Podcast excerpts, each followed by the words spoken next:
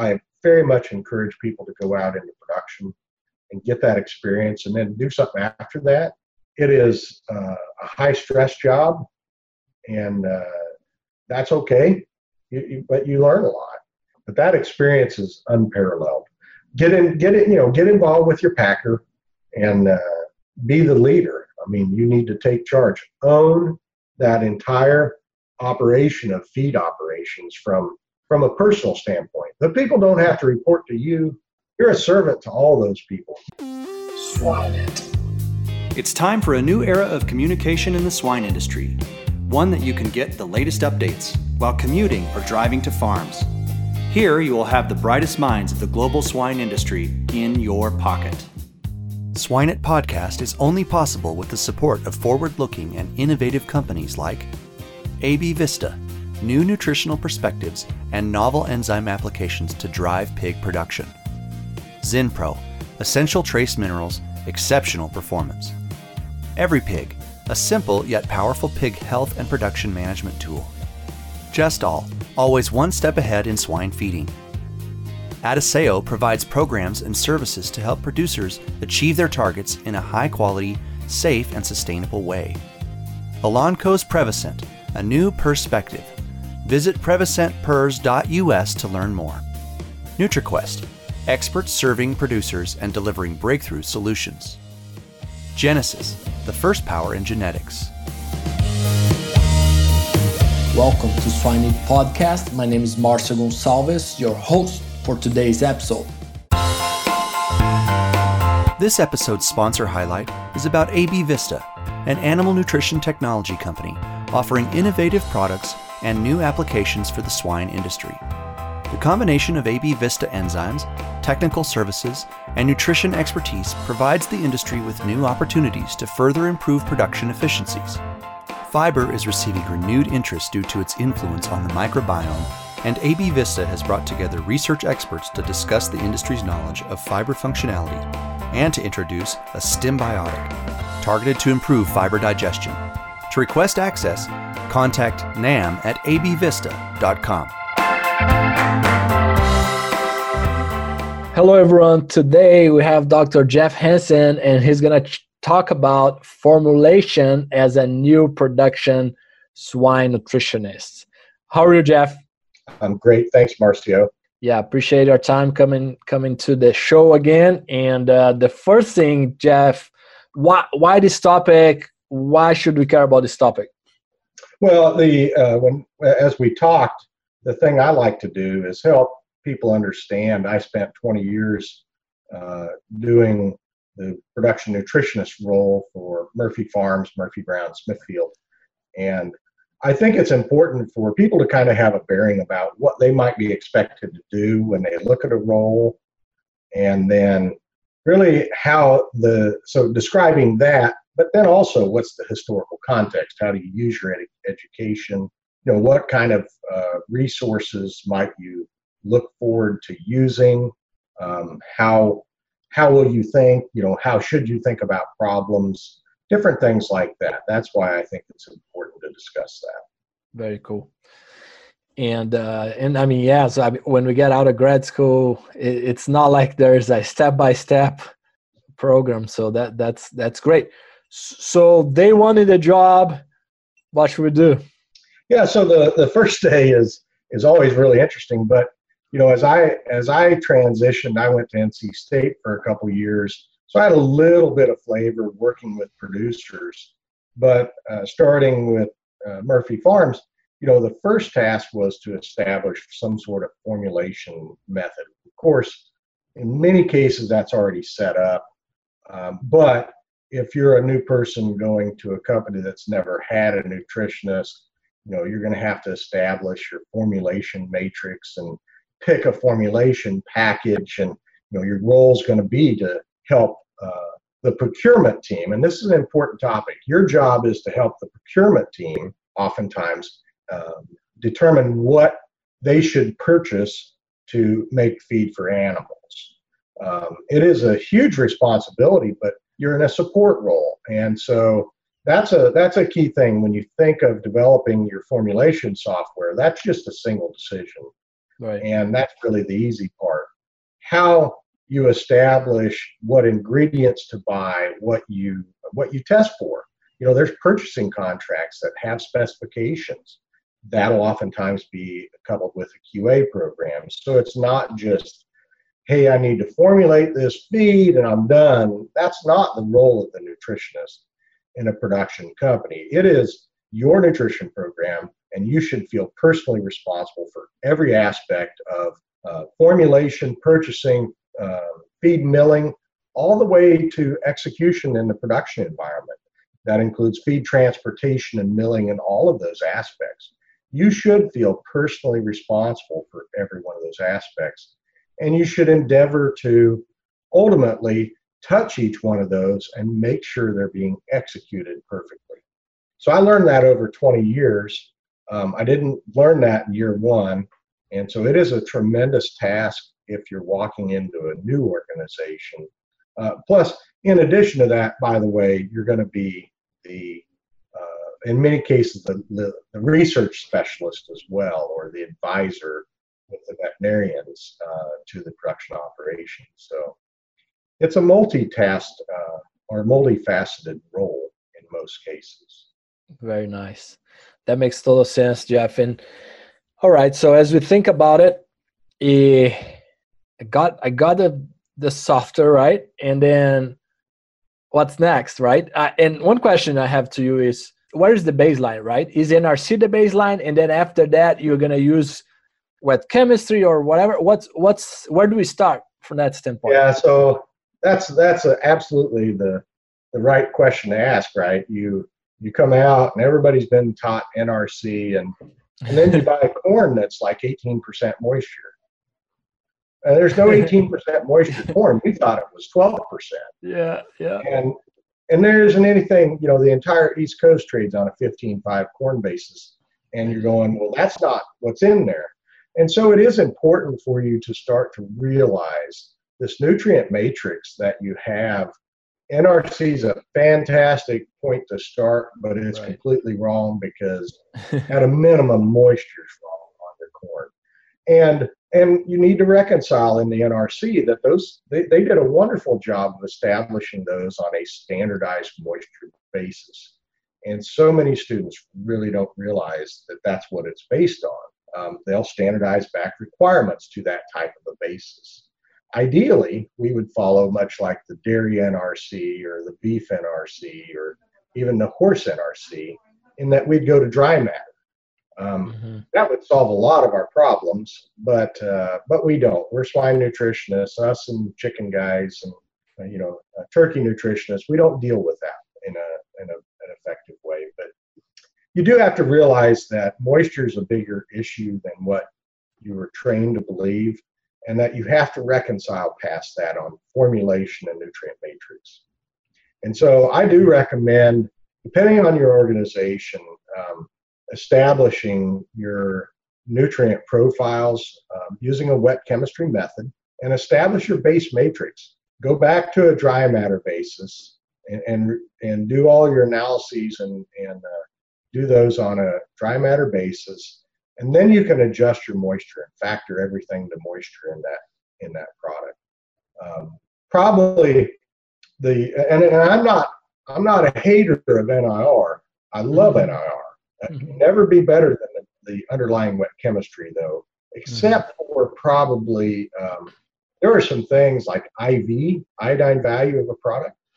It's actually a great tool for that. It can be better than uh, some of the wet chemistry metrics. But interesting. Most of our amino acids and things like that, I think, are are interestingly adequate amino acids, uh, minerals. Um, you know, I was fortunate when we when I first started at Murphy Farms, the best investment I think I ever made was a bomb calorimeter, mm. and that is it, it, without a doubt the the single best investment, because right. we don't start with E E or M E or N E. We start with gross energy. Mm-hmm.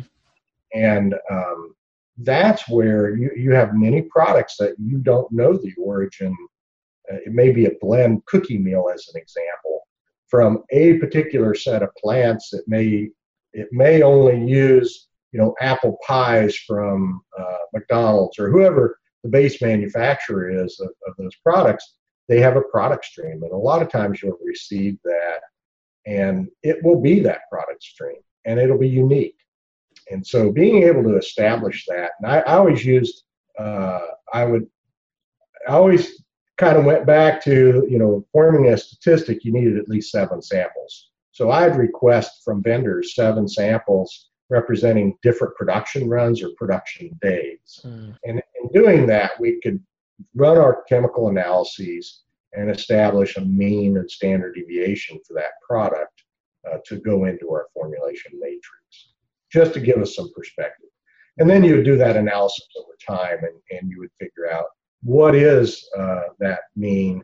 And then, you know, we will, I have something to talk about on stochastics, but variance is important. And how you set your matrix is really important. Not all products are created the same. And so I do want to touch on that a little later. Yeah.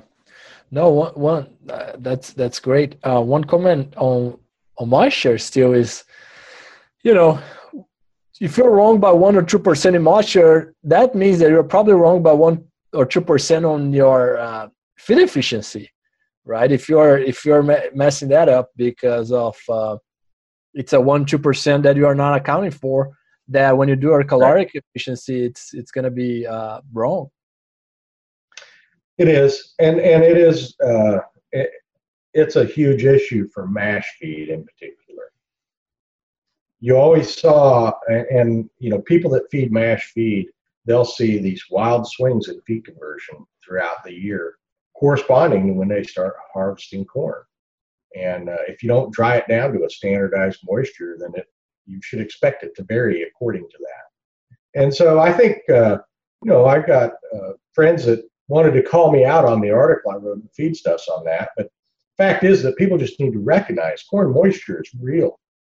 Hmm. Wheat's not a big issue because we harvest it in the middle of summer. It's dry.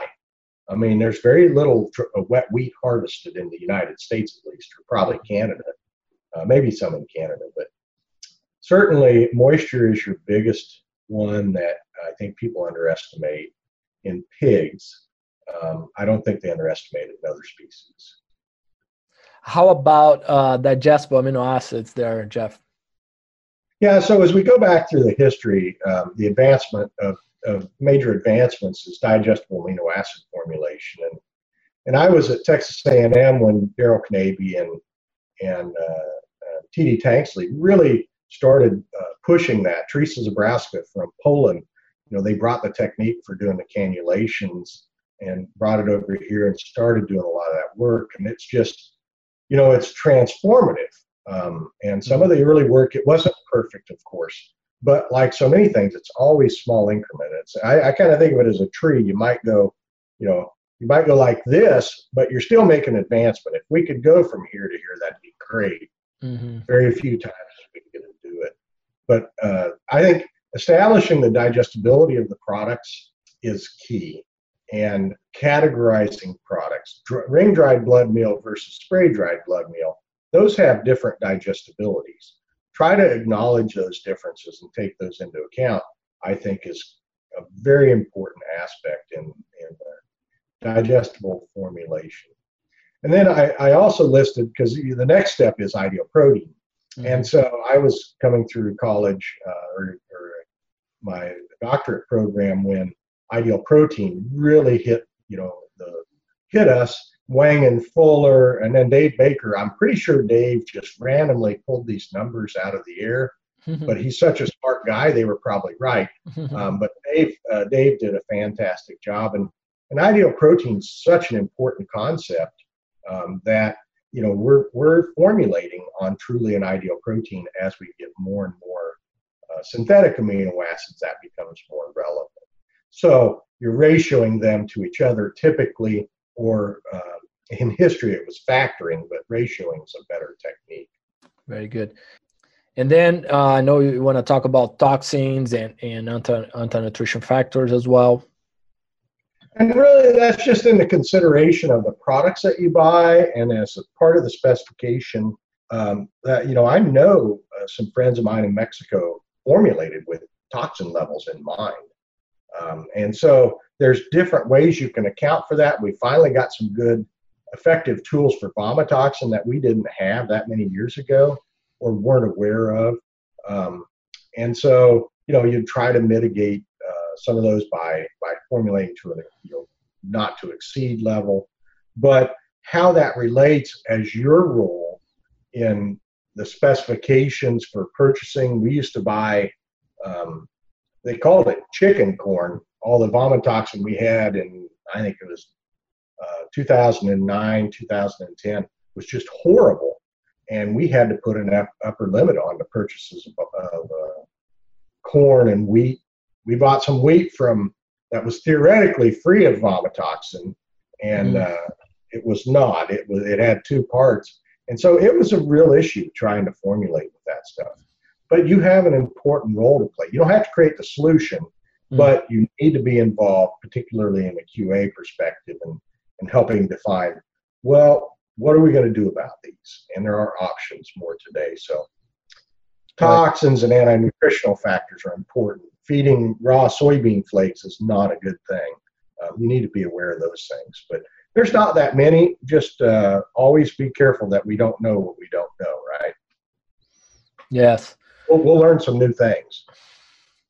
Would you, in that case, uh, from the mycotoxin side, uh, would you try to sometimes segregate too? Uh, meaning finishing versus sow farms and those things. That's a great point. And we did uh, down here, you know, we're uh, North Carolina was never fantastic at corn production.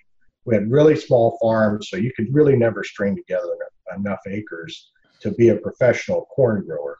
Today, that's not true, but in history, that was absolutely a problem. And we had aflatoxin, and we had fumonisin. We still have fumonisin issues. Uh, some some vomitoxin, but you would uh, for local corn we would purchase that, and oftentimes if it's high in aflatoxin, we would test it, and the really high ones we'd put in a bin, and it would only go to late finishing. Mm-hmm. And we try and keep cleaner clean corn for our sows, and we realized there was a shortcoming of of the tests. Um, we never took large enough samples and big enough tests, no doubt, but. But what we found was that you had to buy the grain. Um, if you didn't buy that grain, if you rejected it, that farmer would never come back to you. And so we learned um, the hard way that you really do have to buy that. If you're going to be the dealer for that uh, farmer in his area, an elevator, you got to take his product. And so we got better at, at uh, segregating and investing in tests and it is an important aspect um, to be able to differentiate those products and manage your risk separately. And I'd like to say that the sows are the ones we always try to avoid.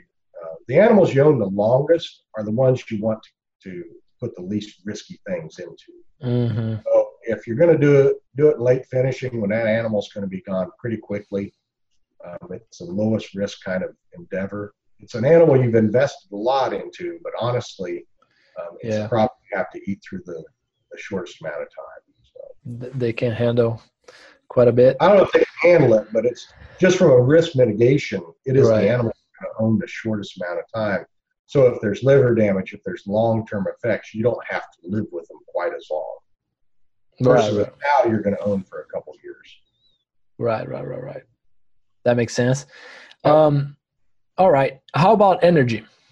Yeah, so energy... You know, I mean, obviously, that's the first most important thing. A host of your uh, your guests have always talked about, you know, energy. And John Patience, I think, is one that's a huge proponent. It is the biggest part of your diet. eighty-five plus percent of your feed cost is just energy, whether that's for maintaining the animal or growing the animal. Um, you know, and as you think about energy, that's the, probably the hardest thing to reconcile. So, you know, as you know, I'm very passionate about energy and the theories of of uh, how animals utilize energy. Do they eat to grow? Do they grow to eat? You know, what is, whatever that is, and why it's important are these are really important thoughts because it influences how you decide to formulate mm-hmm. and how you decide to come to uh, a conclusion about how you select your energy density. So the first obvious problem, you come out of university, you're like, okay, I'm going to formulate a diet. I'm going to use corn and soy because that's, you know, in Kansas, Nebraska, Iowa, that's what we grow was, you know, corn and soy. Um, and I get down to the Southeast and there's this thing called fat. And uh, it's a tremendous uh, value in some regions. And uh, so it was a really a, a learning lesson for me when I came down here. How do you decide on an energy level? Well, the N R C says, well, the N R C just reported an energy. Um, and they do go through some pretty elaborate steps, and it's gotten better over time to define how energy gets consumed. And so energy um, is so important. First and foremost, you ought to make sure you buy a bomb calorimeter or clearly understand a starting point, because establishing that takes care of a lot of variance. I've looked at a lot of trials, and if they would have actually just measured the gross energy and the moisture of the corn, that would have explained a lot of the variance that has been seen. So um, then you come back to um, picking your energy level. Well, in the Southeast, we have a lot of fat. And in the U S, we have a lot of fat that's available to be fed. It was very reasonably priced, you know, ratios in the two to one ratio, um, very, very common uh, that I had seen in my early years. Um, We have a lot of restaurant grease that's available where there's populated areas on the East Coast, where there's uh, processing facilities. You know, we just have an abundance of fat, and it was valuable. And so uh, it was, and we had expensive corn because North Carolina, as an example, you know, imports two thirds of the grain that's consumed. Uh, I think we produce one hundred fifty million bushels and consume probably around uh, four hundred, five hundred million bushels total. So wow. uh, we are a dramatic importer. We were the largest export destination for Ohio corn in years past. I know that um, if we are a separate country. But it, it is, it, it's an important topic because how you establish it, then ratioing, you know, certainly putting more energy in the feed is more costly. If you go back to Tim Staley's reviews and back before we knew anything about amino acid ratioing and, and Lee Chiba's lysine to energy work, um, what you saw was that by increasing fat by one percent, you saved four to five points in feed conversion. And Wayne Cass and I had these conversations that, well, the other benefit was we saw this boost in growth. And I'll be honest with you, in the eighties and nineties, Uh, early nineties, mm-hmm. seventies, eighties, and early nineties, the reason that we saw a lot of that growth impact was we had a much uh, more genetically obese animal. So that fat, you, you would feed fat, and you would see a markedly fatter animal. And I would tell you today, in our very lean lines, you get something at fifteen to seventeen millimeters of fat. Feeding fat does not change it by very much. Nothing compared to what Interesting. Um, and I, I mean, you can find examples, I'm sure. Yeah. Uh, but but I think most people would agree that that's probably a true statement today, and it changes a little bit about how you think about formulation.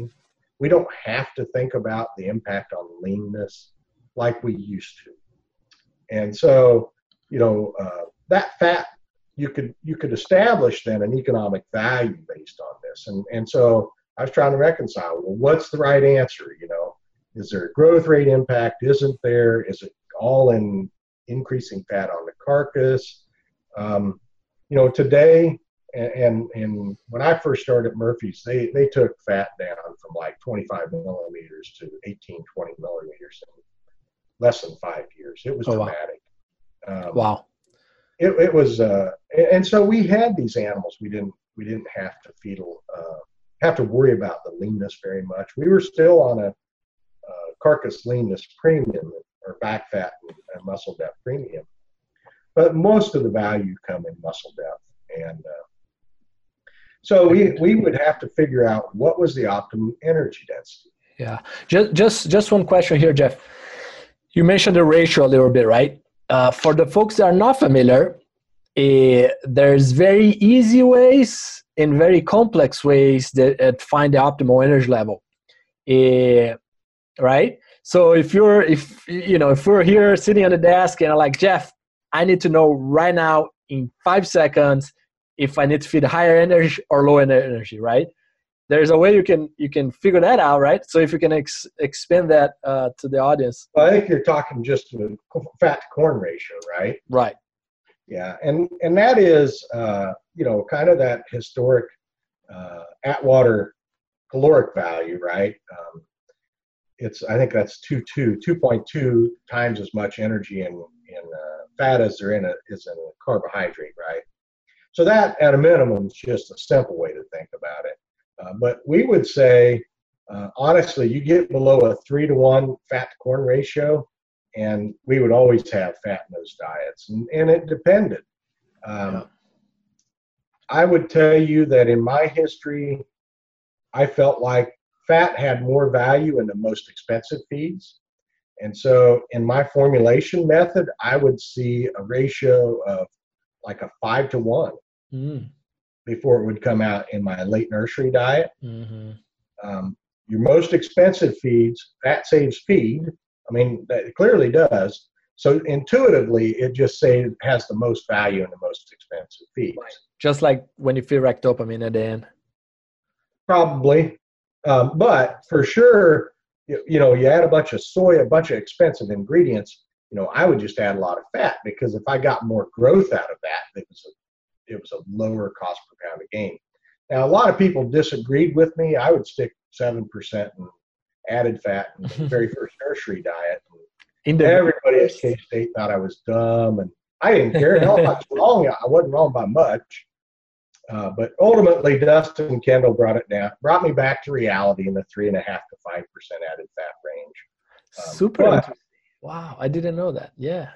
Seven. Well, there's a lot of focus on that particular one, but then you separate out that first two nursery diets, the, the, you know, um, when they're transitioning. After that, I mean, it's just like a growth finish pig, man. It uh, fat saves feed, and it always has the most value and the most expensive. Now, there's debate about, uh, and the older you get, then you get a, a greater impact on gain, is what uh, the theory is. Um, So Dustin and I spent a lot of time arguing about this, and we, we built these uh, prediction equations for uh, each diet, and we still found that that four or five to one ratio in early growers um, was more valuable. And it, I've tried the K State equation. It doesn't agree with that, um, which is fine. I mean, you know, pick some data, pick something. You're never going to be wrong. Yeah. Pick something, right? Right. But plan on moving on from there too. Uh, right. So you can do that, and, and you look, it's somewhere early growers, you know, I think it's a four to one, and the the lowest you'll get is three to three and a half to one. You get you get above a three and a half to one, and it shouldn't be in most of your finisher diets, is what most people would think. Right, that makes total sense. Another one that's a good rule of thumb that I always like to to uh, think and like your thoughts is, hey, on average, one percent fat, how much feed efficiency improvement, right? And, and how much growth, if any? I know there's discussions around that too. Yeah, I, I honestly, there, I know Wayne has that in his brain, um, but I can't ever put a percentage. I just know one percent fat, four to five points of feed conversion. Okay, so points.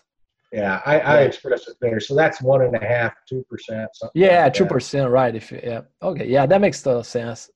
Yep, I, I know historically people talk, hey, one percent fat, one percent growth, and two percent feed efficiency, and then more recently, one percent fat, zero point eight percent uh, growth, one point eight percent feed efficiency. But again, system system dependent and all those things and phase. Yeah, and and you can find data to support whatever opinion you want to have. Right. Um, The experience that Dustin and I, when Dustin was working with me at Murphy's, he did a pretty extensive review of, of uh, different bits of modern literature. I think you have to go be careful going back, because your leanness factor matters. Um, and I don't hate on old literature. You know, that was in my day. It's not yeah. that old. Um, but, but in all fairness, uh, you do get into like amino acid ratios that, once you go back too far, it's really hard to interpret it in a modern day context of a lean animal and so forth. But even at that, you know, we would only see growth enhancement up to maybe one to two percent added fat. And beyond that, you would see no change. And and I liken it to Bob Fritchin when he was at the University of Nebraska many, many years ago. You know, he fed fat at one percent to keep dust levels down. And so is there an impact in barn that is not necessarily growth related? You saw it as a growth enhancement, right? But it's because of uh, dust or something else. Yeah, or even pelleting sometimes, right? Yeah. Okay. Well, one thing I want to ask you uh, still, and I know it's more philosophical probably than, than anything else, but maybe there's data and I don't know, but you mentioned they eat to grow or grow to eat. I know, I know you, you giggle when you said that. So I'm curious uh, on your thoughts. Yeah. I, I challenge my employees on this one because the, the, what it goes back to in my growing up uh, at A and M, Texas A and M, you know, we were trained by beef nutritionists largely in energetics. And so, you know, you had to study the, the California net energy system in which they scheduled growth in a feedlot by how much they, you had to calculate the maintenance and then how so much for growth. And you would feed them so much to let them grow at a certain rate. And of course, to a swine nutritionist or a poultry nutritionist, that sounded dumb, uh, other than the fair, you know, gestation bar. But you want them to grow as fast as you can, so it, it wasn't intuitive. But if you think of the inverse of that is that, well, if you're limiting intake and limiting energy, um, they could only grow so much. And so then you go, okay, well, growth is not, um, it is really the driver of that. And you look at the energy systems for the dairy industry. Um, so if you look at milk production, Uh, or cow growth, um, whatever activity you want to focus it into, the way that these other uh, larger animal species have characterized energy uh, and energetics is related to mass and mass accretion, some productive function.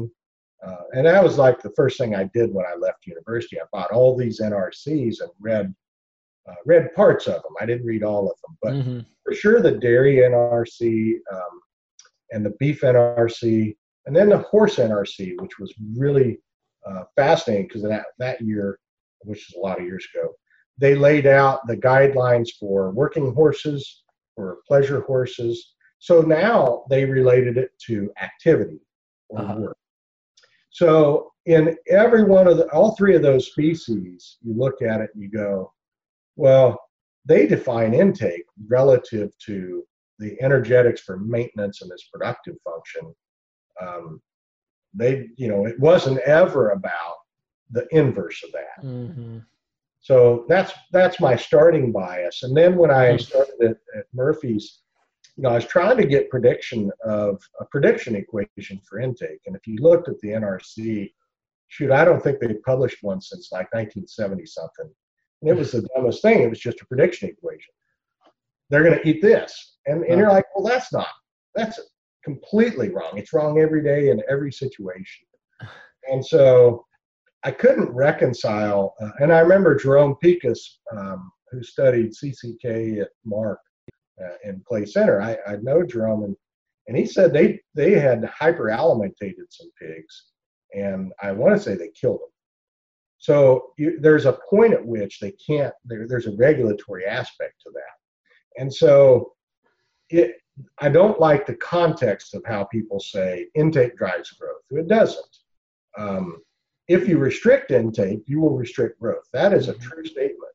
Mm-hmm. But that's because you, you have a maintenance requirement. And you think of it in the context of these other species. And so what I did with uh, Dean and I used to go around on a few things. And that was when he was at P I C. And so I was trying to develop uh, an intake model for a pig. And ultimately, I, I did a nonlinear regression on a bunch of data I had and found that it was quite simply described as, you know, A times average daily gain plus B times body weight to the C power. And C was between zero point six and zero point six six, which, you know, Nublé and all the other people would uh, any any European would say yeah, that's probably more right than zero point seven five. Okay, yeah. And in those models, I could come up and and uh, explain just on raw feed intake, you know, a R squared of zero point seven eight to zero point nine five. Um, you know, most single experiments you're in a zero point nine five type range on intake. Fat feeding levels would, you know, you could account for those. If you did M E, N E, any one of those was a better predictor than was just intake. But if you tie the inverse of that, and that is you say that intake drives growth, you will not find a model that is as robust and repeatable. And so it'll end up being in the zero point five because growth is not predictable. Animals get sick. Josh Selsby, one of one of the smartest guys of my modern era, only because he showed that these uh, cells in heat stress can't basically take the garbage out. Now that's the simple, uh, the Hansen review of that, you know. But literally, the the thermodynamics don't allow those cells to uh, expulse their waste. Mm. It's it's a therm thermodynamic problem, and the same would be true. It's a it's a uh, substrate and product problem. It is purely thermo. Uh, I say thermodynamic, but it could be um, oh the what's the e equilibration? You know, I mean, you just can't move the process. So it's pretty intuitive to me that the cells, you know, are st they're regulating. They're re regulating intake, of course, um, but that intake is generally regulated to meet the energy requirement. Now they can move just a little bit of, you know, if you're off by your lysine just a little bit, they can overeat just a little bit and store that, and that's why you tend to see them get a little fatter if it's off by a little bit. Mm. Uh, but you know, uh, Wayne Green, Uh, uh, who taught me nutrition and at A and M, gave us this article, I think it was in Science, and it's remarkable how close animals eat to their lifetime uh, energy requirements. Mm-hmm. If you define it in that kind of an equation, um, we, we eat to within like a hundred thousandth of our requirement. So even though I'm slightly obese, I still ate to my majority of my requirement. I mean, it, it It didn't take much to, to accumulate this little bit of extra love that I've got on me. Interesting. Well, do you think on that topic, Jeff, do you think the, you know, all these models trying to predict intake, okay, well, if the temperature changed and then the intake changed that much and blah, blah, blah. For me, sometimes it almost feels like a utopic, a dream sometimes. I, I think it's honor, honorable, but sometimes from a practical standpoint, at least for the short term, because we work with production systems and that's a big ship that changes very slowly, then if I look at the average of that system and you have all this noise, right? But, but the average is going to change just a little bit, and it's extremely hard to predict every single pig, every single bar, super hard, right? So what's your thoughts on, hey, shouldn't we be doing models like the energy one that we worked on with Jose Soto and, and K-State was more, and P I C was more like, you know what I mean, from an overall ship standpoint, the whole system. Yeah. What are your thoughts on that? Yeah, so I, I'll give you a better example. Every year I had to predict for a budget the feed conversion um, in every division, for every feed mill and their diet. So we, we built those models, and then we'd look at the variance. And most of the time, you could very accurately predict the system performance. And when you would find deviation, that you, of course, look for those deviations. And you're looking for things like pellet quality and particle size and, and of course, mortality, age of mortality, place weight, sale weight, how fast they grow. If you could have predicted those accurately, you would have nailed feed conversion. So to your point, the intake is absolute. I, I would tell you that we could predict to within a point on feed conversion. Um, right. I was the one running that, so all my friends at Murphy's and Smithfield would say, "Well, you just made that data up." But the truth is that yeah. it, it is known what the impact of daily gain and mortality and when those animals die, if you can account for those things, they are knowable. They're not predictable, but they're knowable once they occur. Right. All of a sudden, you find that your variances become very small and are explainable. All right. Um, and so what's the next step here? Uh, M E, N E, so what yeah, system so should we pick? Depends on where you're at, really. If you're in Brazil and in, out in uh, Mato Grosso, you're going to feed corn and soybean meal, pretty sure. Um, if you're in Iowa, you're going to feed pretty much corn and soybean meal. There's maybe some fat, maybe some D D Gs. Um, the, the, the interesting part is M E works just fine. We've got tremendous data on M E on a really broad range of ingredients. We're getting closer on N E. Um, so I think today you could use either one, but as you get broader, the Europeans who have a wider selection historically of ingredients, whether that's barley and rye and tapioca, and just have a, a, a much more diverse palette of products, N E is more valuable in those situations. You don't have to have N E to do corn and soy. Right, right. I mean, it's just there. there's a relationship that's different um, between caloric efficiency and M E level, whereas it tends to be flat for N E. I mean, that's our objective for N E, right? Right. So, you know, I think uh, pick a system. The biggest thing is its relative values, because your role as a nutritionist is to establish the relative value of each product so that the procurement person knows what to purchase for the animals. The goal is not formulation. The goal is to feed a set of animals and make money. And so you got to, you know, people have to get past this idea that it's all this technical mumbo jumbo. You make all you you know the perfect formulation, and if that thing isn't executed right, um, then that's irrelevant.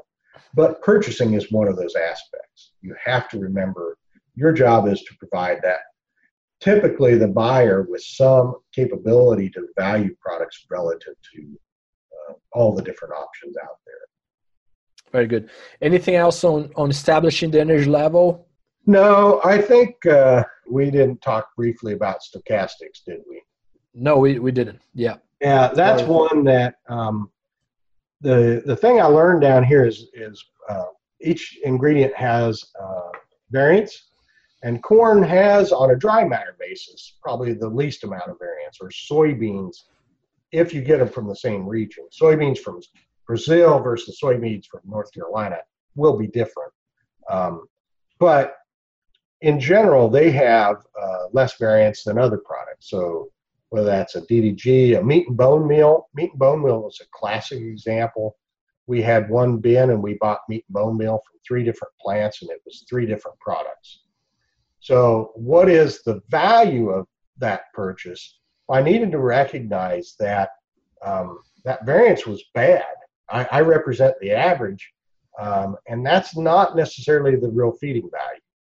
And so what I uh, spent a little time understanding from different people was stochastic formulation. I checked out Bob Brill's, and I wrote a nice article on this uh, with uh, uh, Tom Delafonzo.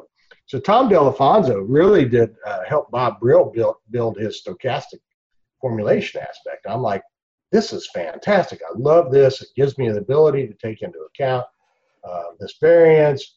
The problem was it didn't help me solve that problem of a highly invariable ingredient.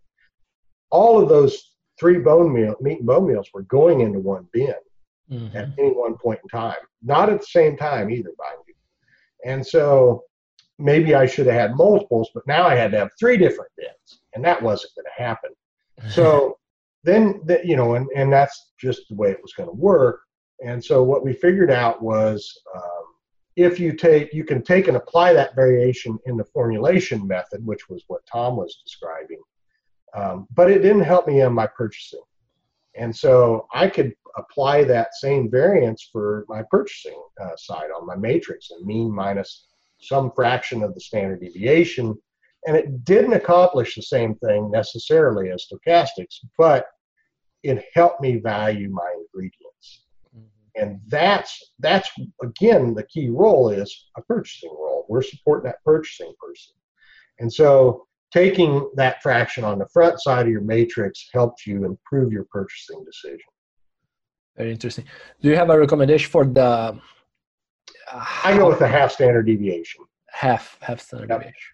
All right. And how about um, your overall thoughts on pelleting and particle size? Well, so, you know, I came through K-State when Joe Hancock was doing his fantastic work on, on uh, particle size. Um, and it, it's some of the most important work in my career, you know, uh, as a swine nutritionist since the eighties to now. I think particle size, understanding the value of particle reduction is probably one of the single most valuable things that's been done. And so, right. you know, hats off to Joe for doing that, leading that charge. Um, the other aspect of that is then pelletizing. In order to handle a very finely ground product, um, you had to you had to pelletize it ultimately, or use a Big Dutchman liquid feeding system. And no one in the southern U S was ever going to do that because of mold and, and the mess that it creates. But um, ultimately, I believe those two tie together. And uh, pelleting in early years, um, we said created twelve, thirteen percent improvement in feed conversion. The reason why is because they had to grind it fine to make a pellet worth of crap. Mm-hmm. I know that sounds like Wayne Cass saying that, but that's the truth. Um, these guys, uh, they, the old feed, commercial feed manufacturers had to grind fine to make a pellet worth of darn. And so those you can't uncouple. Uh, what you can say is that separately, pelleting uh, does not, there's no amount of that little bitty amount of gelatinization that's relevant on the side of a pellet relative to digestibility. The value of pelletizing predominantly comes from the particle reduction, and we need to uh, pelletize that finely ground product in order to handle it effectively, or to handle a diverse range of products to create a more uniform bulk density. And so, in a nutshell, those two ideas have to come together at some point.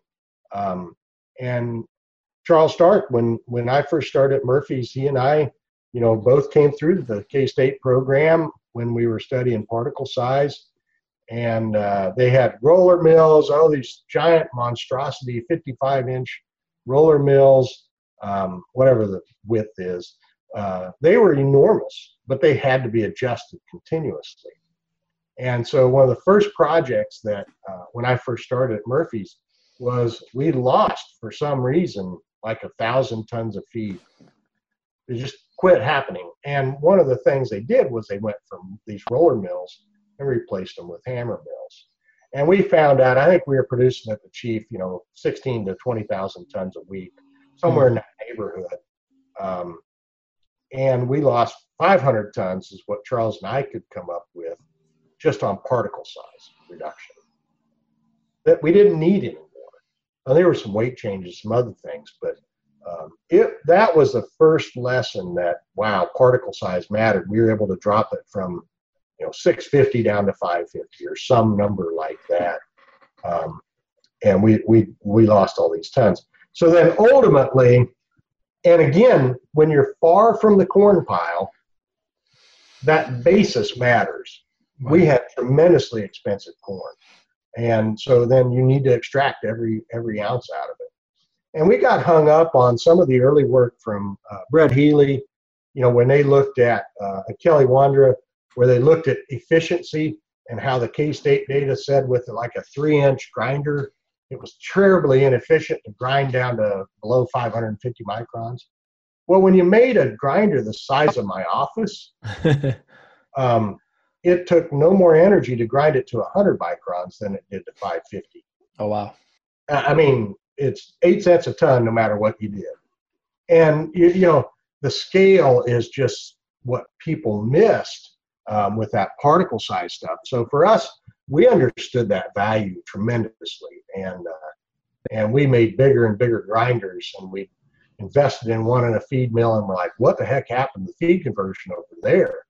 You know, we, well, we got a truck size grinder then.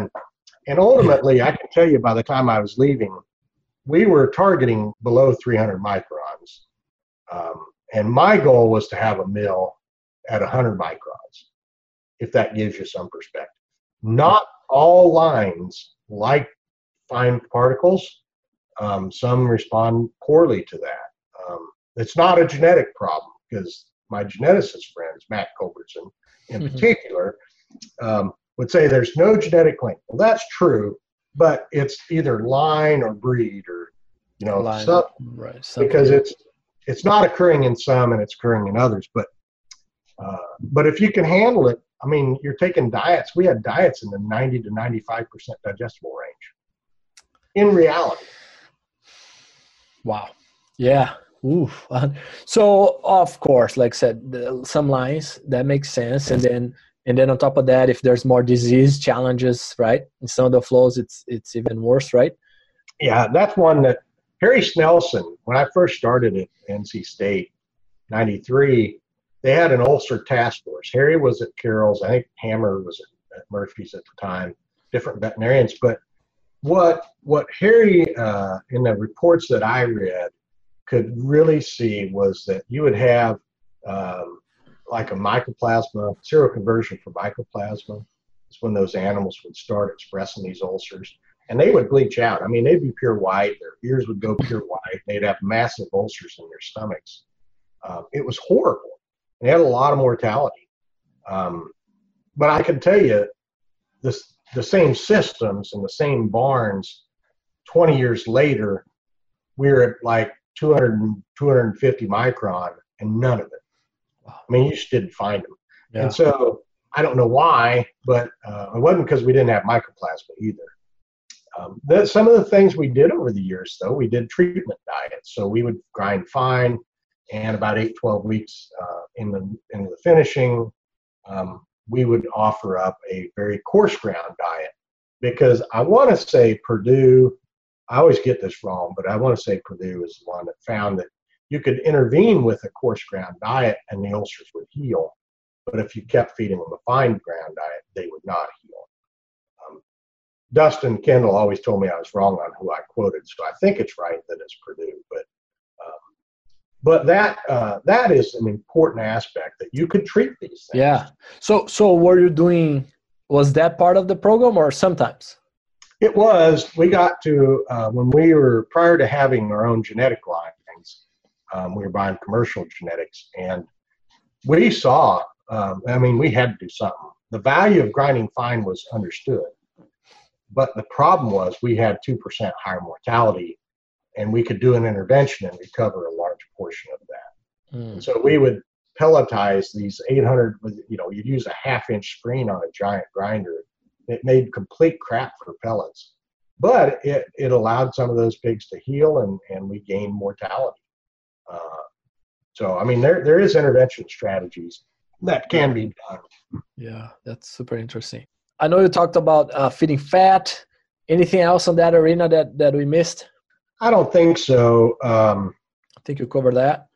Least cost per pound of gain, I think we talked about uh, just briefly. I do want to talk about, the, you know, we built a formulation method to, that actually solved for the optimum energy density.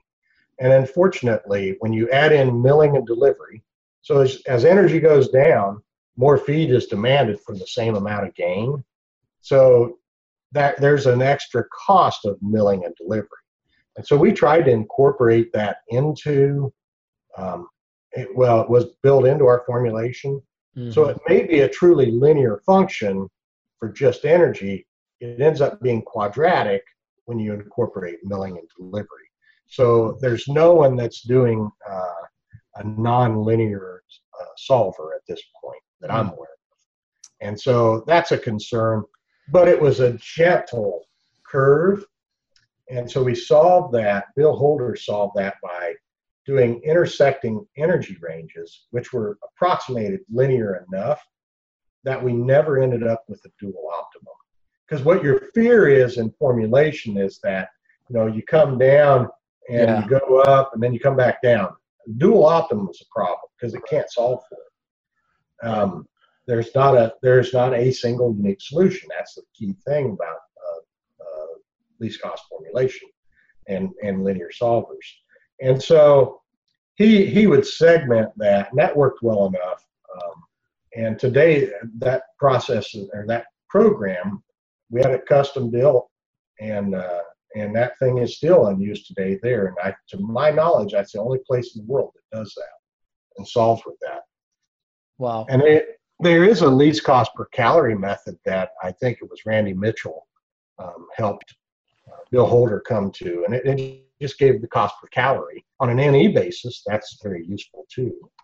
Yeah. So, so let me ask you, on that arena, it's not accounting for the pig price, right? So my question is, good markets, bad markets? Yeah, so the marginal cost, so where profit optimization occurs, marginal cost equals marginal revenue, right? So your marginal cost, um, your revenue is not changing. Uh, again, I assume there was no change in growth rate. So that that's, goes back to one of my right. very first points. Right. It was more important for me to decide uh, how to establish energy density. And it was much simpler if I just decided that gain didn't change. Yeah. Yes. So I just stuck my head in the sand. No. Yes.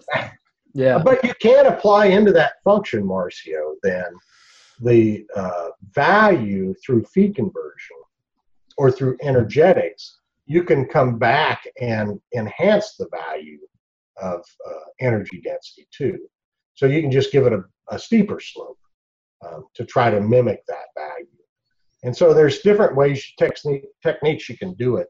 But uh, I felt that we could always solve, whether it was me or um, Rob Musser uh, believes that, you know, fat, you know, feeding fat creates more average daily gain. We could solve both of those problems. He would just have a different slope than I would for uh, the least cost per pound of gain method. And that thing, because it's not intuitive. If you solve for an energy level, well, now you got a choice between adding fat or adding M I Ts and some blend of those two, or D D Gs. Well, that's not intuitive. The right answer might be adding fat and adding M I Ts. Right, right. Or adding neither, or adding one, or the, adding just M I Ds. Mm-hmm. And so that was the value of doing this. We could more fairly value all of our purchasing decisions, and our buyers, it made sense to them. They understood how to, and could then formulate strategies for that. Very interesting. Yep. Before we move here, Jeff, to the, you know, managing the nutrition program, another point that I think it's important for uh, a new nutritionist taking over a production system is your thoughts on, hey, good, mar good, uh, and again, goes, I don't think it goes, like you said, it depends on growth or not, if you're taking into account on energy, but, but let's zoom out and think about the overall diet. Um, good times versus bad times, focusing on, on that investment versus no, saving money, cash flow, reduce the bleeding, uh, you know, the financial bleeding. What are your overall thoughts on that, especially the yeah. current situation? Yeah, how timely of a, a question, Marcio. And of course, I thought about um, the current situation, as you mentioned that, because what I said was what, and I, I said this in nineteen ninety-eight. Um, we were we were owned by Murphy Farms, Wendell Murphy, and the question was to me, what are you going to do differently today um, now that hogs are eight dollars? And the answer at that time was, um, in, in my mind at that time, this is young and naive me, younger naive or me. if if I wasn't doing what was right before, there's nothing I'm going to do that really uh, you know is any more right. The only thing that that didn't apply to was cash conservation, and so yeah, right depends on your situation. And we did not in ninety-eight face a situation where we couldn't get our pigs killed like we can today. Right, and so there are there are a host of different decisions that a person uh, can make. And I'll give you the best example I've got. We, we go into the fall of the year um, down in, in, in, in this area. And I don't know if you know this, but there's no feed mill that's ever been built that didn't have like ten percent more demand than it had capacity for, like the day after it was built. We planned for one number, and then for whatever reason, we added ten percent more to it. Um, and so they're all undersized. But down here, we would see a ten percent change in feed demand going out of the summer and into the fall. So weekly feed demand would go up by ten percent. And we made sixty thousand tons uh, in the central region, sixty, seventy thousand tons in North Carolina. So that's, that's a whole feed mill shift from bottom to top, seven thousand tons. And so the dilemma uh, of that is what happens when you get behind. And oh, by the way, we have hurricanes down there. Yeah. And they will mess up your dadgum uh, feed delivery and all that. So you get behind, you run out of capacity, what can you do? And honestly, we never, I, I never really thought about this until the recent turn of events where we started looking at what, why might we actually slow a pig down um, where you're trying to hold them. Well, that same thing could apply. That, that is one thing I probably could have done uh, very differently, and I missed that, you know, back then. Um, and so, I, you know, that that's a big one. There is a time where you could actually slow pigs down and save money, allow yourself to get caught up on feed. Uh, you get into weather events yeah. and uh, inclement weather events using a, you know, we sell a product for restricting intake. That's a great situation, actually, uh, to use that in. You're so far behind, you can't get caught up. You intervene with a strategy like that to back everybody off. Yeah, you're going to give up weight, but if that allows you to get all your animals fed um, in a fairly short period of time, that is a real big Big change that I never really thought through in my career at, at uh, Smithfield. So that's one where you can conserve cash and your objective is different.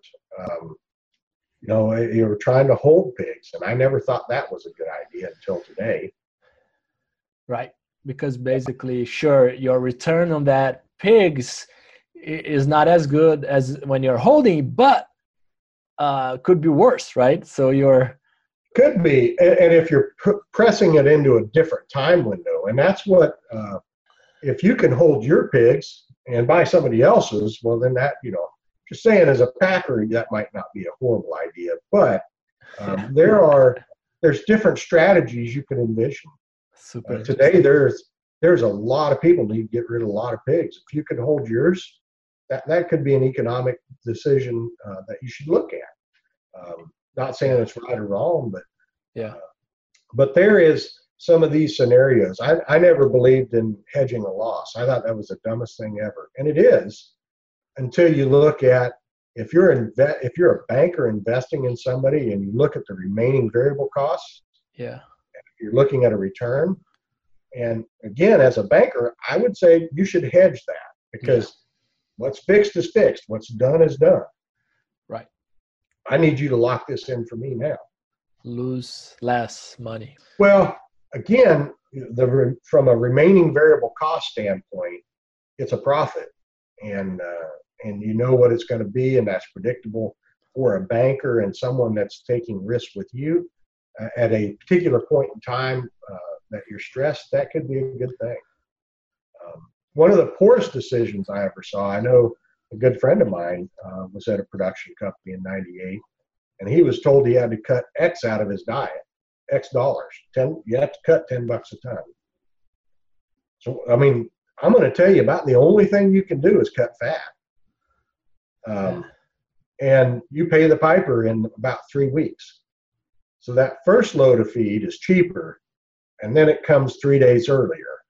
And you're like, yeah, that didn't help me. It made it worse, in fact.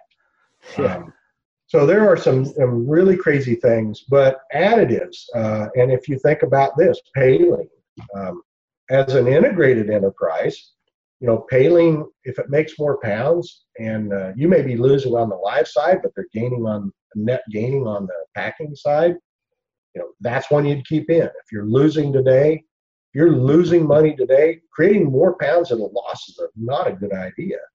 So you would say, well, throw paling out. And it's a great product. It's horrible what's why it's not used, but uh, it's a fantastic product.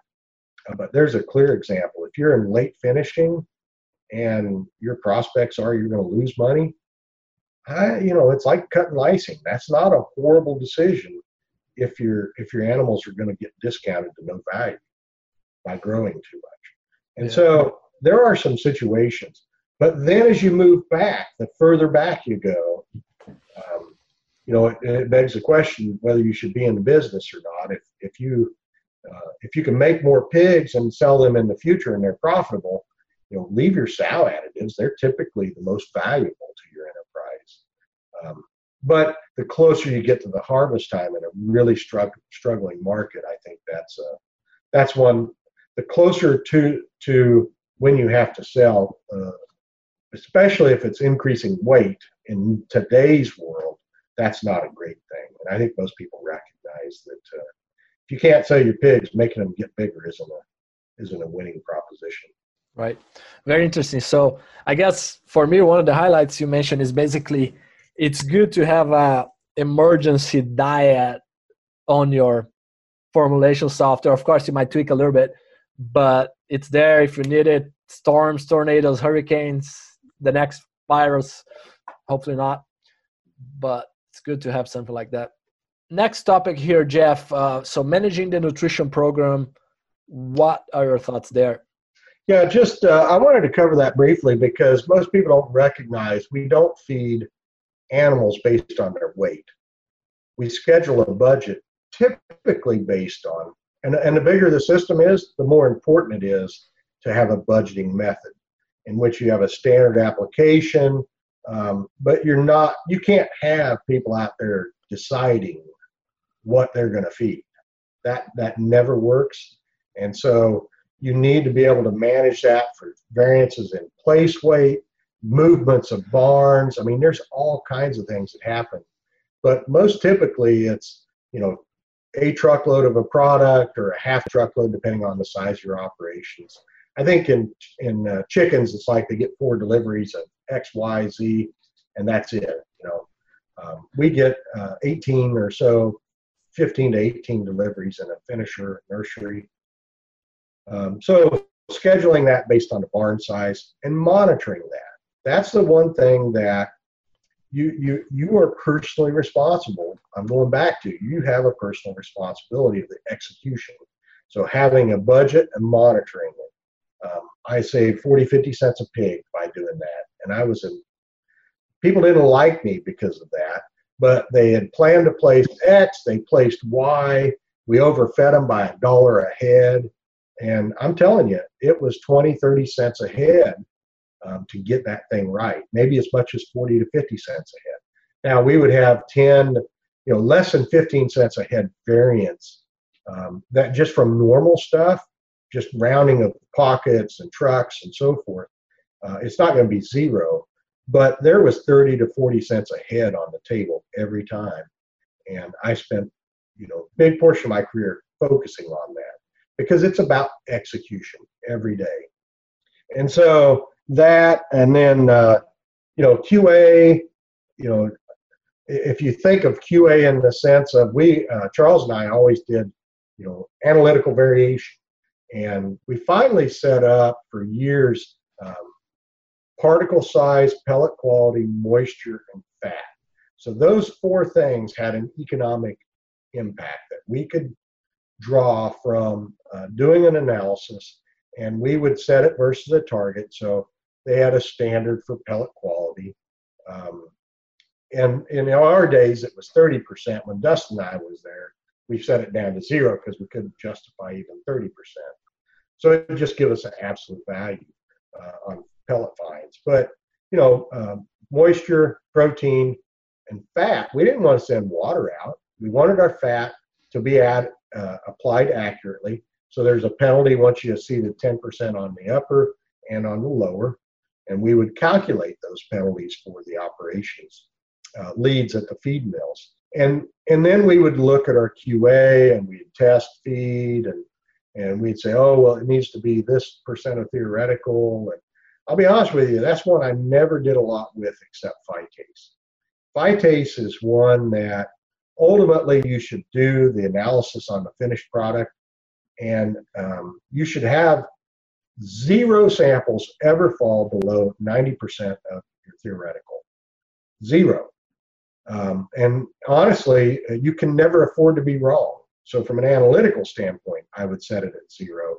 So even on the liquid systems, the errors are so expensive, you had to uh, just just overfeed it. And that's actually why I believe superdosing works, is because people think they're actually adding phytase, and they're mm. shocked when they find out they might not be adding it at what they thought they were. And so you can never afford to be wrong with phytase. Great product, great technology. Best one of, I had it on my, uh, one of the major advancements in my career was yeah. phytase. Yeah. Yeah, we, we're going to get back to that, but but I definitely agree. Um, well, yeah, and then the final piece of that, Marcio, right as I was leaving, I, I actually thought our feed mills were fantastic. Uh-huh. And then I started looking at like their individual batch data. I'm like, dang, yeah, they are not as good as I thought they were. Mm-hmm. And so, I mean, you know, we, we've invested in, in uh, helping customers identify and, and manage and monitor that, because it is, it's, it's so important. And it's, people are sh- shocked. And you can't find it with all the best testing in the world. Um, you, you can't find it.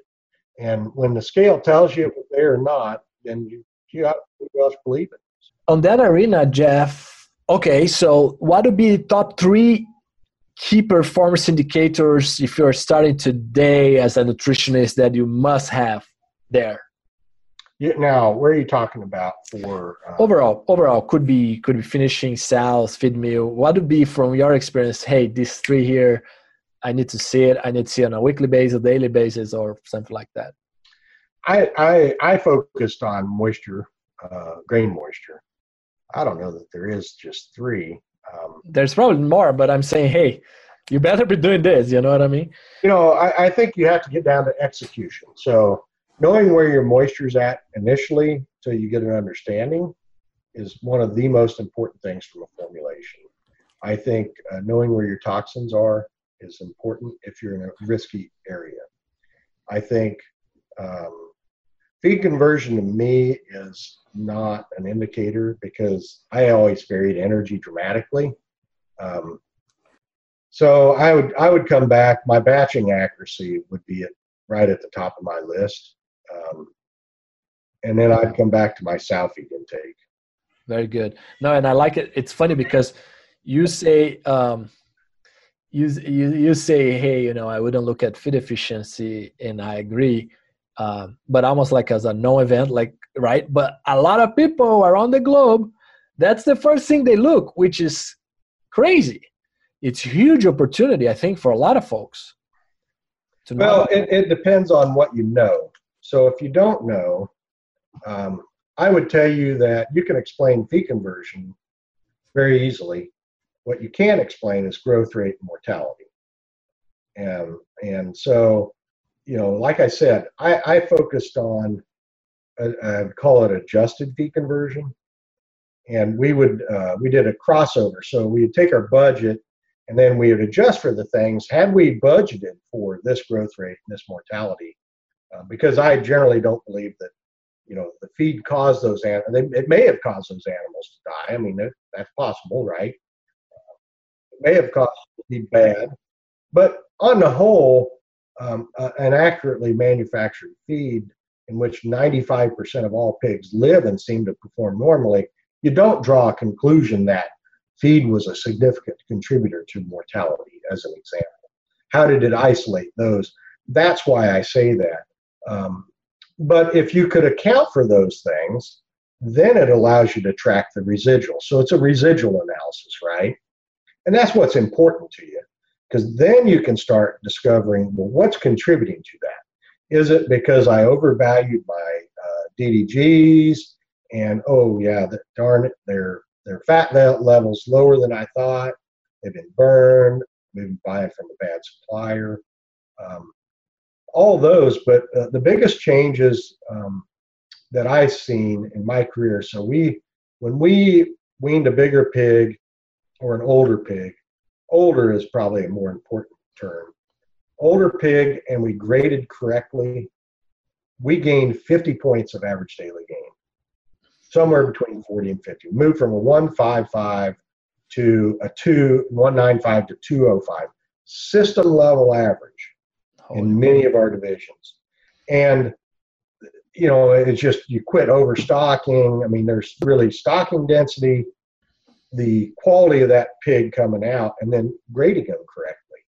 Uh, we're such huge contributors to um, that system change. But for each point of gain, we dropped feed conversion by a point. I mean, that's the other part that uh, most people don't realize. I always say it's a point for point. Um, I'm probably wrong. I don't remember what it is nowadays, but for each one point increase in average daily gain, you get a, a reduction in feed conversion. And going back to my model, uh, my intake model, Marcio, it's about a point. Um, and so it is a predictable change is, is really, I guess, what I'm trying to say. And you can assign it to energy. Um, we, we could do an analysis, a residual analysis, where I'd build back um, to the week when feed was delivered. I'd summarize the feed production for that week, the composition of that by mill, and we could basically build up what every group was fed, the average composition of what they were fed. I could then come in and assign an average particle size and uh, pellet quality. Um, so I'd get energy density, some prediction of all those things. And not surprisingly, those all became very significant. And so you could see their impacts on feed conversion. And uh, not just because it's, I mean, they were really significant, like, and, and matched what we expected out of some of our research. And so, you know, that was pretty impressive and exciting. We had a lot of, lot of data. Um, it's still production data. It's not research data, but, you know, we overcame it with volume. Very interesting. Yeah. Yeah. I mean, that's the, the beauty of large data sets, being able to see those trends, as long as you, people understand the difference between ca causality and association and those things, right? Yeah, in these cases, they were they were you were just looking for, you know, can you eke out that effect? And and it was not a pro prescriptive change either. And those are those are harder to find because they get lost in the noise. Very good, Jeff. Um, how about production concerns that uh, new nutritionists should be aware of? Yeah, and this is one that you and I like to talk about is, uh, I told you, one of my key K P Is is sow, sow feed consumption. Of all the things that um, I learned, feeding, keep, keep them thin to make them win is the old saying I think we used to have. Mm-hmm. uh, but feeding sows too much is a bad thing. And feeding them too much energy. So um, I have a friend that he'd been to Chile. He's like, oh, they're feeding nineteen hundred pounds of gestation. And so we need to feed our sows nineteen hundred pounds. And I'm going to tell you, that was a horrible decision. Yeah. They were feeding nineteen hundred pounds because they were feeding like forty percent mids. Some, and we were feeding corn and soy, probably with a percent added fat to keep it not less dusty. Right, right. Um, and probably fine ground on top of that. So, yeah, you know, they needed to eat about fourteen fifty pounds a year uh, right. gestation feed. Yeah, and on that point, Jeff, like I said, fourteen to nineteen. Well, the difference in energy from those diets probably less than ten, very likely less than less than ten percent. So, pr they were probably overfeeding too, right? Oh, the nineteen hundred. Yeah, uh, when we overfed those, th that was a disaster. We had teeth falling out. We had all kinds of crap going on, but fat sows are horrible things. Um, yeah. The nineteen hundred, again, that for their low-energy diets, it was probably right. You think? I, I still think it's probably high. forty percent mids, probably, it probably would be right. I don't know. Okay. Um, they were probably overfeeding. Comes, you know, I'm not going to debate it with you because I don't know. Yeah, we don't know. No, okay. But the key on that, Marcio, was, so our sow herd data, we recorded inventories every quarter um, for our accounting system. And uh, I might have, so I, I might have been monthly, but for sure quarterly. And uh, I think we called in inventories every month for our sow herd because we just needed a, uh, reconcile our books, because you mm-hmm. close and you close those quarterly. Mm-hmm. And so from an accounting perspective, we had that data, but I could correlate three months worth of gestation intake to a lactation intake, and they were perfectly inversely related. I know that doesn't surprise you, yeah, but it is absolutely true. We would see where we overfed sows, they would have reduced lactation intake without without a doubt. Right. And uh, and so that's an important thing. One one of the topics that I like to say is uh, when I first started at, at Murphy's and, and N C State, some, you know, figuring out how to feed to meet the energy demand seemed like a much more intuitive answer. The whole bump feeding thing, I, I was never a fan of it. Uh, it just seemed like you were just getting them fat and a lot of feed in the sow. And we had a lot of impaction problems. Um, we, you know, we had timers on water, so we might have been restricting water intake a little bit. You know, we have to manage water differently in North Carolina. We have lagoons that have to be managed. Uh, and so, you know, uh, I think it's a real challenge. Um, the understanding of obesity in the sow herd, I, I know that's a passion of yours. It's been a passion of mine. Uh, Ray Summerlin and I were on a plane coming back from Jimmy Tosh's. Um, we, we were looking at when Jimmy was just getting started. We had given him some PRRS-infected pigs and brought him PRRS. He's welcome for that, you know. In those days, we didn't know it, but um, but we were coming back, and, and we ultimately decided uh, on a, a strategy for feeding our sows. The uh, P I C method of, of uh, body condition score was it, it was just too much. We needed to simplify the decision, and ultimately, what Ray and I agreed on was that they could make a decision on is she in condition or not. Interesting. And we'd do this every two weeks. So the manager would walk by, and they'd have somebody in the front, somebody in the back, and they'd say, is the sow okay? If they're okay, you just move on. If they're too thin, then they get bumped up. If they're too fat, they get bumped down. It's that, it was literally. And then two weeks, you come back and, and check them again. Not the next day. You had to give them time. Yeah.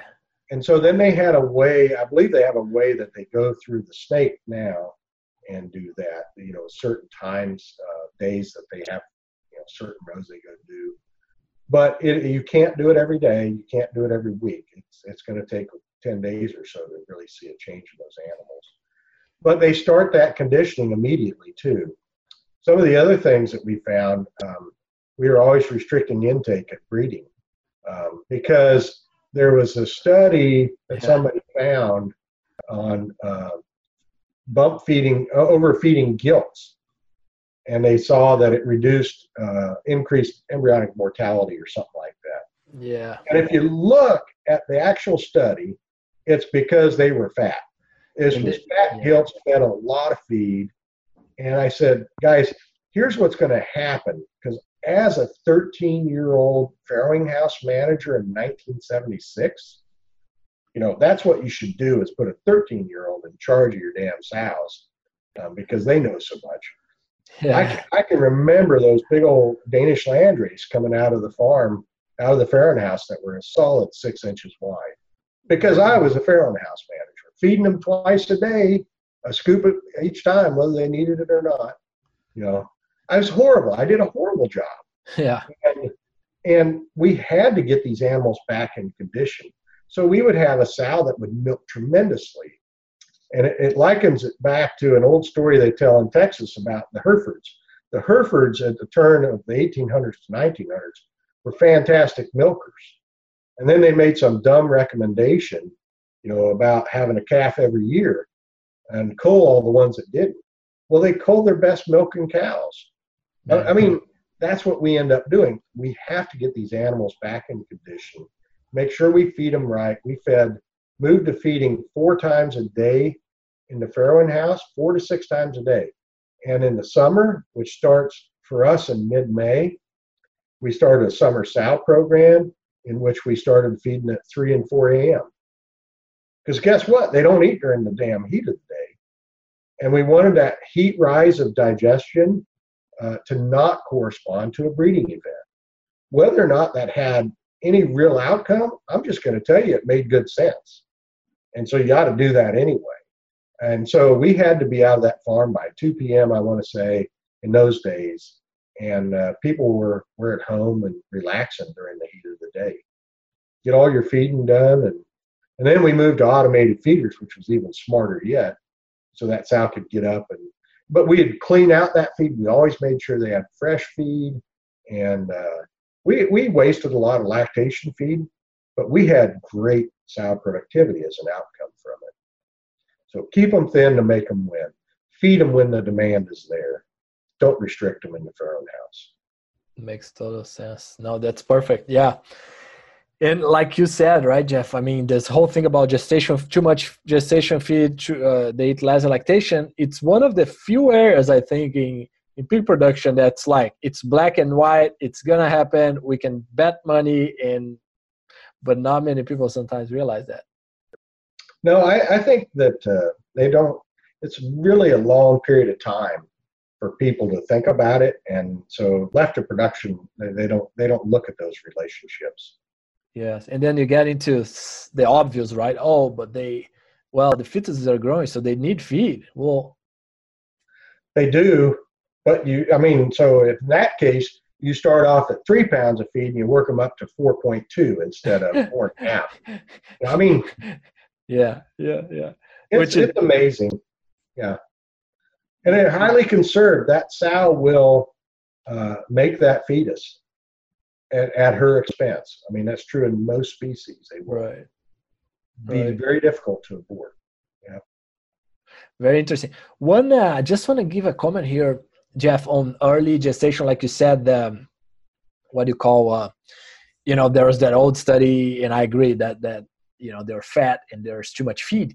Now there's one study coming out. Uh, let's see here. Uh, was was accepted a, a while ago here, a month or two ago, from Doctor Malman, uh, André Malman from Brazil. There, uh, super interesting. Okay, I just want to bring that up. They fed one point eight kilograms of a corn soy diet, two point five and three point two, for no ideal. Let's call it ideal condition. Okay, and when you give a three point two kilograms, which, what, seven pounds, seven pounds of, uh, roughly seven pounds there from a corn soy diet, that reduced total born uh, about one.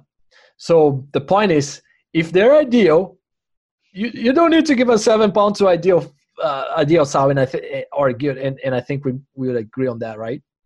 Yeah, I think the other thing you have to keep in mind, uh, Marcio, is we don't need a bunch of eight hundred pound sows.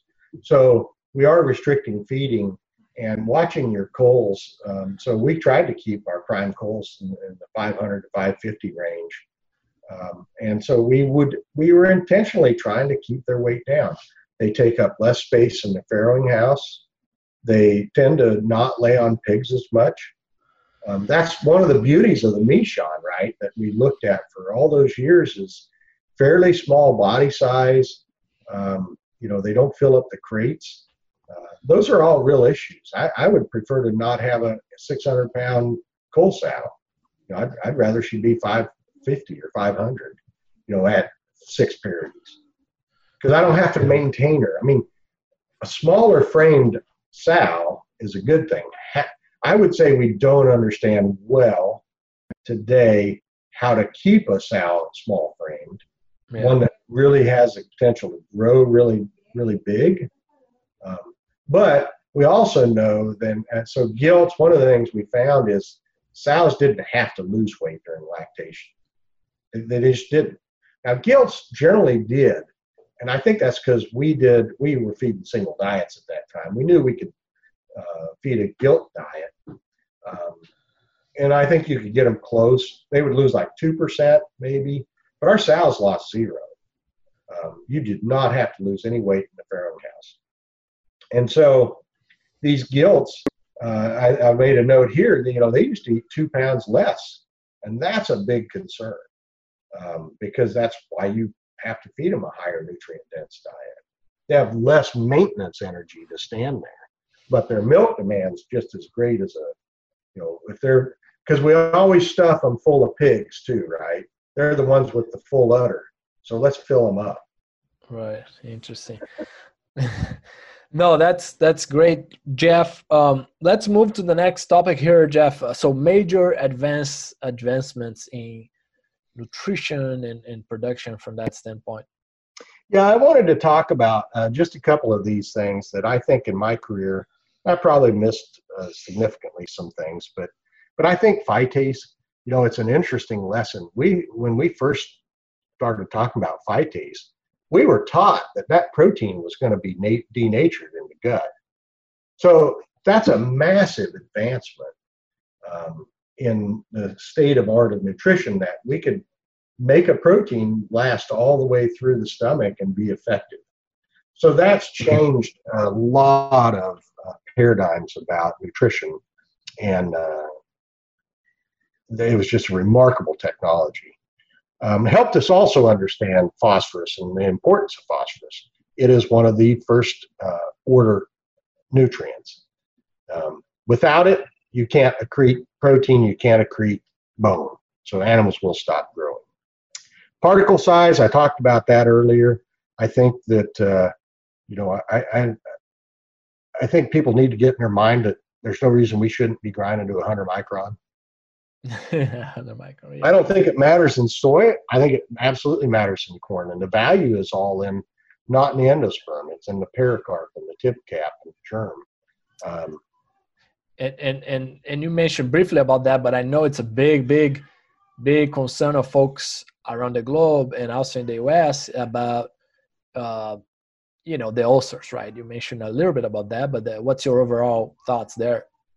Yeah, I can't understand why there hasn't been some focus on uh, that. I can tell you there are lines that are not susceptible.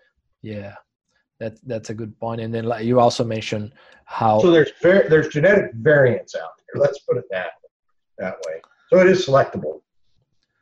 Yeah, that makes sense. Very nice. Hot, next one, Jeff. So, I, and I had down, you know, lean pigs in my career. And I think we're pretty stable there. Pork quality. Um, I think one of the massive uh, advancements was ideal protein to energy ratios. So the combination of Lee Chiba's work and uh, others that did the energy to calorie ratio or energy to uh, protein ratios, and then the ideal protein. To me, that one's just uh, such an important aspect. And and I think Paline. Uh, Paline was such a fun advancement. I hate to. And, and D D Gs. D D Gs was incredibly uh, painful. And when we first started seeing that, uh, and we knew that transition was going to be horrible and exciting all at the same time. Yeah, that makes sense. And one that I would add there overall, uh, Jeff, I don't know if you agree, it was just the uh, circovirus vaccine was something that was... Yeah, and I, I guess that's true. There's three silver bullets in this world, in my view. World of pig production, Paline, the uh, the right circovirus vaccine, right? Because that was a like a permanent five percent shift in in uh, uh, number of pigs available to the market. Wow! And then I'm I'm not saying this because of NutriQuest, but Lipinate, Lipinate. I mean, there are just so few of products that work that predictably well, um, and and there, there's very you know, that's just the three that I look at and go, well, they are predictably. And and phytase, I think you would agree on that one too. Yeah, but I think that one's intuitively. And once we got past the fact that the you know we always thought that the thing things were going to be digested by the. Yeah, no, I agree. That that's a remarkable product. I agree. I, and I guess another way to put those things that you just said is, hey, you know, when you don't have it. If you don't have Paline, if you don't have phytase, if you don't have circovirus vaccine, you know it, right? Yep. Yeah. Anything else on that arena there, or you covered the major advancements? Yeah, and, and, and then I had uh, listed the future. What do I think it's headed in the future? Because I don't think they're uh, separate. I think that um, Larry Pope, one of the craziest things I ever heard somebody say was we were talking about in the summertime, why these pigs weren't growing, and it created bad carcasses. And, and uh, you know, we worked with Mickey Latour at Purdue, and what they found was that in heat stress, you know, fat uh, fat cell fill was minimized. I mean, you just wouldn't get any. So you created a very thin, poor quality belly in this example. And what uh, what Larry Pope said was, well, why don't you just go air condition the barns? And I just thought that was the dumbest thing ever a human being could say. Um, but in retrospect, he's right. Um, he, he, he doesn't know technically why he's right. Uh, technically, it's a real issue. But uh, in all fairness, the only reason we wouldn't air condition barns is because uh, we have to ventilate so much because we have such a horrible waste handling system. Interesting. And if you think about this, I, I, I said air conditioning uh, and integrated factories, the Chinese, you know, pig barn, the big tall one, factory farm. But honestly, if you looked at the value of the nitrogen that we leave to a farmer, it's worth um, in the order of eighteen to twenty dollars per pig space per year. So now you can use amino acids and all that. That gets you to like eighteen. And so it's a really interesting exercise. That's where all the value is, like two, three dollars a phosphate. Um, and then if you could gasify that manure, you might get five dollars in energy value. But uh, the, the key point is that you look at enclosing this, keeping diseases out, keeping, you know, quit hauling pigs up and down roads. If I have to look into the future, I think you're going to see pig production. There's no reason to haul a bunch of finishing pigs around. That's dumb. Spreads disease. Leave them in one spot. Kill them in one spot. Um, recover the waste. I, I think that uh, you, you've got to get to these things. I, China's proven that out. I don't think they're going to be they're, uh, they, somebody else would have to develop it first, but I don't know. Uh, I think those are, are two things, and I think you look at a one hundred micron grind, it's real. And is that a liquid feed delivery system? Maybe. I, I don't think that pelletizing offers some feed sanitation capabilities. That's so that's the only advantage that pelletizing and a diverse and the ability to handle a diverse bulk density. But if you could do liquid feeding and handle, uh, uh, take care of the handling properties of the feed, the only thing left then is feed sanitation. And if you're in one facility, you know, I mean, do you have to have a pellet mill? No. Could it be valuable? Absolutely. Wow. Yeah, that's. But I think you're looking at diets, Marcio, in the ninety-five, ninety to one hundred percent of the products that can be digested. So, like your grains, I think you're approaching close to ninety-five plus percent digestible. Wow. Yeah, that that'd be huge there. Very good. Wow. Yeah, I like this. Super. Um, those last few points here, Jeff, very uh, eh, new ideas, right? I like that. Since nineteen seventy-one, Zinpro Corporation has focused on one thing, trace mineral nutrition. As the most research-proven organic feed trace mineral products in the industry, Zinpro Performance Minerals deliver performance and profitability to swine operations around the globe. To know more, go to Zinpro dot com. For knowledge and news from the global swine industry, access our partner, the pig site dot com.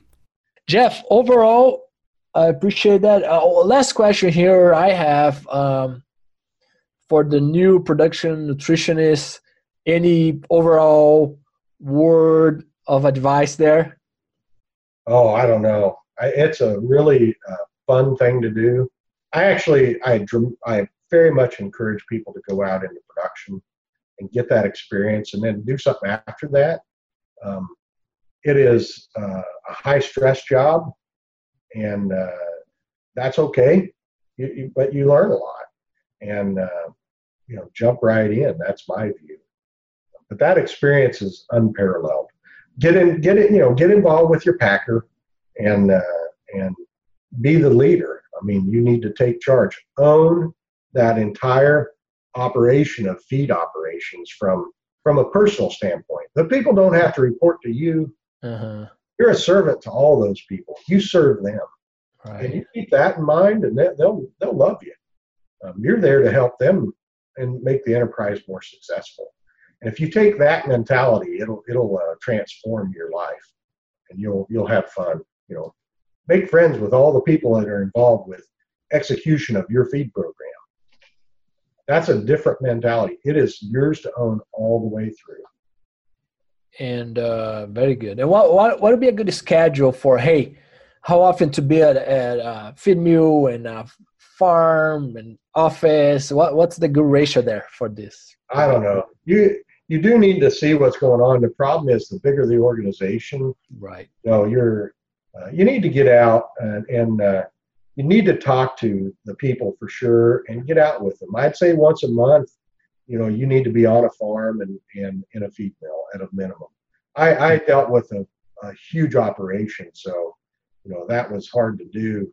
Um, but, you know, I also dealt with marketing of those animals. And so back to this animal scientist role, you, you need to pick some people that you can have fantastic relationships with, and you can get on farms with them and see what's actually going on so that when you're sitting in your office, in your brain, you got a picture of what's going on in that barn while you're thinking about this problem. And and it's really hard, uh, really big operations. You probably need to see more um, because you just, you'll be shocked by what you see. I expect. It's super diverse and super hard. Very good, Jeff. Anything else to wrap up here today? I don't think so. I think we covered a lot of the the things you and I had kind of set out and uh, hopefully wound a, a full story of, you know, how, how a person kind of comes into their career, what they should think about. Yeah, I love it. And I uh, appreciate and I appreciate if anyone that is stuck all the way to the end, Jeff, we need to congratulate them. This is a new format too, right? Where we decided yep. to go long without any time restrictions. And uh, really have a conversation. So thanks so much, Jeff. Uh, I appreciate that. Thank you, Marcio. It's always a pleasure. Hey, everyone. Please share our episodes with as many people as you can so we can continue to impact the life of swine professionals from around the globe with the wisdom of our great guests. Before you go, make sure to get in our waitlist for the Swine Talks Web Conference, the first online conference of the global swine industry, an update on hot topics, and we even gonna have some controversial topics of the global swine industry. So you can leverage that knowledge in your day-to-day. Go to swine talks dot com and get on our waitlist. We'll talk soon.